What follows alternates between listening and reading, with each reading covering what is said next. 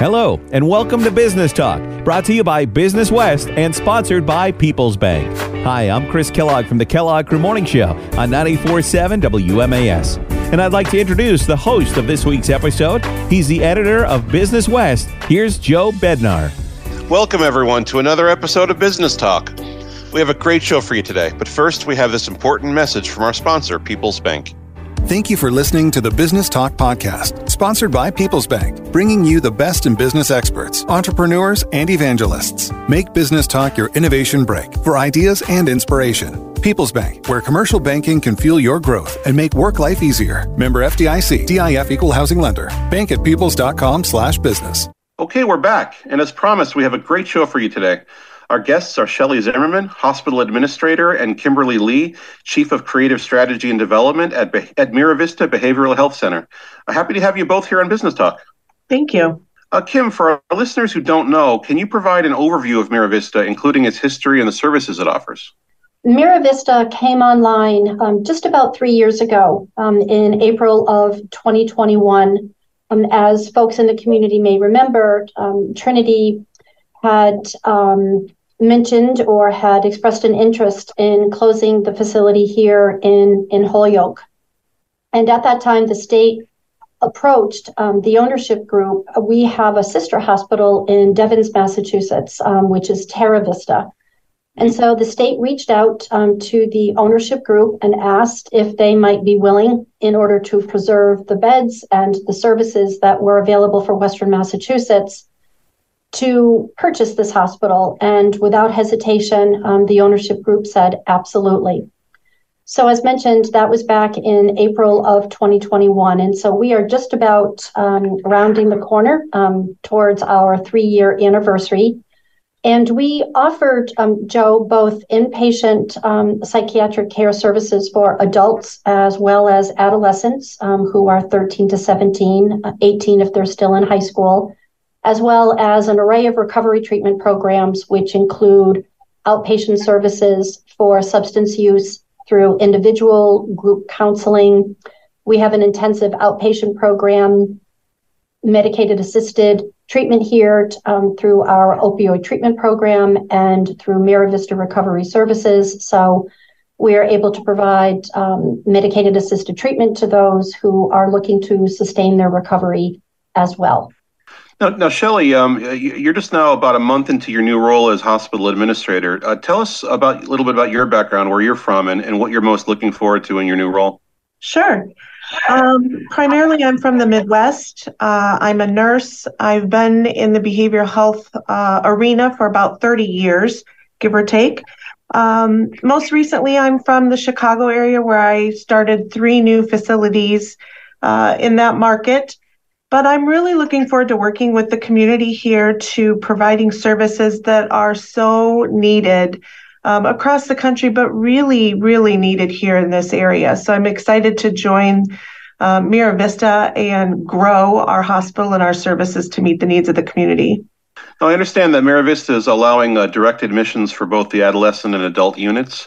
Um, I, Kim, you told me that this process is a reflection of Mira Vista partnering with other community providers to help people uh, avoid evaluation and long stays in an emergency department. Uh, how is that so? It's been a great um, opportunity for us, Joe, to serve the community in a way that is reducing barriers, um, really helping to ease challenges for individuals who are in need of the inpatient psychiatric services that we provide here at Mira Vista. So, some time ago, the Executive Office of Health and Human Services actually created what it referred to as the roadmap for behavioral health here in Massachusetts. And part of that roadmap included the creation of community behavioral health centers or CBHCs. So, Mira Vista really wanting to work closely with providers in the community, community organizations, nonprofits we reached out to the CBHCs and began to have conversations, which resulted in a direct admit process, which means individuals are able to access treatment here at Mira Vista for inpatient um, psychiatric care without necessarily having to first go to the emergency department. So that critical assessment that's needed to determine level of care is actually happening at the community level in the local CBHCs that um, are provided through the Center for Human Development, the Behavioral Health Network, as well as clinical and support options. So we're very, very thankful for their partnership and the coordinated effort that we were able to work together on, which really does improve access to treatment here at Mira Vista. You mentioned earlier that Mira Vista just uh, reopened its um, its newly renovated um, adolescent unit. Um, uh, Shelley, how many beds does that bring back online, and um, and and and um, and how does the, the the renovation project improve the delivery of care? Um, we're we're kind of doing a slow ramp, so we're sure that the staff are ready and prepared. That we're doing the best that we can for the patients and the families that we're serving. Uh, we have four patients right now. We'll be at eight by the end of the week, and we'll be fully at 16 by the end of next week. Are there plans for for uh, future expansion um, or other improvements in the mental health facilities and services you guys offer? We have a lot of space here and a lot of opportunity, so it's something that we're discussing daily around, you know, what we're hearing in the community and what we're finding as the needs so that we can you know optimize the services that are most needed for the the community. How, how important was it to to reopen this um, uh, the adolescent unit? It was very important. I think it's it you know across the country it's just a need for um, adolescents to have a place where they can get treatment. Um, but here specifically there was just a void and i think this is a fantastic uh, opportunity for us to meet the needs and meet the community where they're um, have the most opportunity for services. I guess either one of you can can tackle this one. Uh, I, I, know we heard a lot during the pandemic of, of you know its effect on on especially young people. Um, has have these years kind of played into that the growing need for uh, these types of services? Very much so, Joe. In fact, um, just looking at um, some of the recent statistics that have been provided for for Massachusetts, according to the Massachusetts Association for Mental Health, approximately 30% of Massachusetts youth ages 0 to 17 have experienced at least one form of trauma, abuse, or significant stress in the prior year, with almost 14% experiencing multiple traumas. And so for that, for those youth, having access to local mental health inpatient psychiatric treatment is is really um, is really crucial. And while this is not a local st- statistic per se, but from the Centers for Disease Control and Prevention, we know that more than one in five youth who are between the ages of 13 and 18, either currently or at some point during their life, have had a seriously debilitating mental illness. And even though COVID and the pandemic has you know um, has passed and um, it's um, more than more than two years ago that we've experienced it still there are very severe long-term implications to young people's and adults as well um, mental illness. So we we continue to see the effect. You're listening to Business Talk, a podcast presented by Business West and sponsored by People's Bank. We're talking today with uh, Shelley Zimmerman, the hospital administrator at Mira Vista Behavioral Health Center, and Kim Lee, the chief of creative strategy and development there.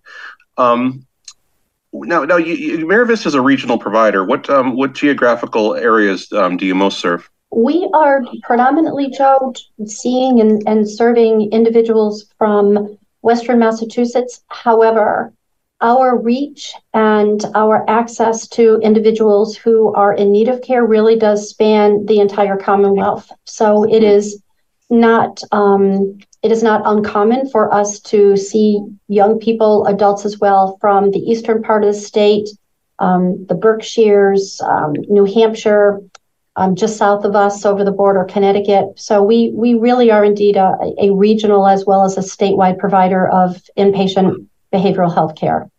And, and, and Shelley, can you talk about the, ty- the types of mental health conditions and disorders that Mira Vista specializes in? Sure. I, we see an array of mental health uh, conditions from, you know, depression, bipolar, schizophrenia, just to name a few. Uh, we treat any and all mental health disorders, and we also have substance abuse. So we treat uh, folks struggling with addiction. And what um, what steps does the hospital take to provide support and or resources to the families and loved ones of patients that seek that seek mental health treatment there? We, Joe, have a, a, a very robust team at Mira Vista of, of social workers and, and discharge planners. So they really do work diligently to be sure that every patient who leaves Mira Vista has an aftercare plan. That may include resources for outpatient mental health counseling. That may mean access to housing providers. That may also mean a connection to our um, CSP programs, which are local, which provide additional case management support after individuals discharge to be sure that when folks leave Mira Vista, they continue to receive the services or the supports that they need in order to sustain healthy mental health. Um, what types of professionals are working with patients? I mean, can you talk about the qualifications or, or training of um, of the, uh, um, the personnel there, whether it's uh, psychiatrists or therapists or whatnot? Sure. We have a full complement of psychiatry and medical providers we have nurses, licensed therapists and social workers, and mental health technicians. And is there anything on the on the horizon um, for Mira, Mira, Vista in terms of uh, new programming, new services? Um, anything that we can look forward to? Our big focus is this adolescent unit that we opened just this week. Um, so it's day three of that. Um, but we have a lot of opportunity here in the future. I think you're going to be seeing, you know, a lot more of us and and what we have to offer the community very very quickly. Kim, I know we, we've we've talked about this a lot in the past, um, and and it's a subject that interests me because I think it's so important. Um, I mean, there's been so much talk and so much awareness of behavioral health, mental health, um, especially in the last few years. But do you feel like there's still a stigma attached um, to it that's that keeps people from um, seeking treatment? And, and, how does how does Mira Vista sort of um, address that and kind of promote awareness and education in the community? We are very active in in our community and um, have a lot of opportunity to talk to individuals who are either seeking services for themselves or for a loved one. Uh, we spend a lot of time networking and supporting human resource professionals outside of the EAP um, so that they know and are aware of the programs and services that are available to support their workforce and even within some of those conversations you know there there are still individuals who are hesitant um, to seek the services that they need. And so it's it's been an ongoing message um, from Mira Vista as we engage the community that you know mental health is health. So how we feel physically is really no different in terms of seeking treatment than the way we feel about our mental health and, and how we seek treatment for that. So when our emotional well-being is not um, is not where we feel it, it should be encouraging people to seek help in the community, whether that be through talk therapy or meeting with a therapist. But we also spend a lot of time. For example, um, we were thrilled to host the Holyoke Chamber of Commerce this morning, and a big part of that conversation focused on mental health and how people can access treatment, whether that's here at Mira Vista or through other nonprofit providers and, and partners in the community. But I think the more we start talking and continue to talk about mental health and continue to compare it to our physical health so that mental health becomes just as important as how we're feeling physically, stigma will hopefully um, begin to mitigate to a point where people feel just as comfortable talking about their sore back at the water cooler um, as they do about perhaps having a little anxiety before a presentation that day. Makes sense. And within families or, or, or with loved ones, I mean, if there's notice somebody in your in your life um, who is struggling, that you maybe talk about it or seek resources. Is it you encourage them to kind of bring up the conversation in, in, within their own circles to encourage others to seek those resources? The more we talk about mental health, the more comfortable people will feel um, seeking treatment, as well as encouraging others um, to as well.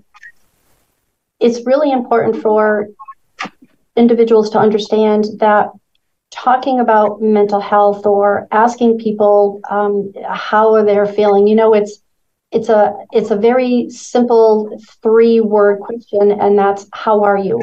And when you ask an individual how they're feeling, encourage them to give an honest answer, encourage them to open up about how they're feeling so that they can find the help that they need. And again, whether that's through Mira Vista or the community behavioral health centers, but there are definitely resources here in Western Massachusetts available and, and eager to help.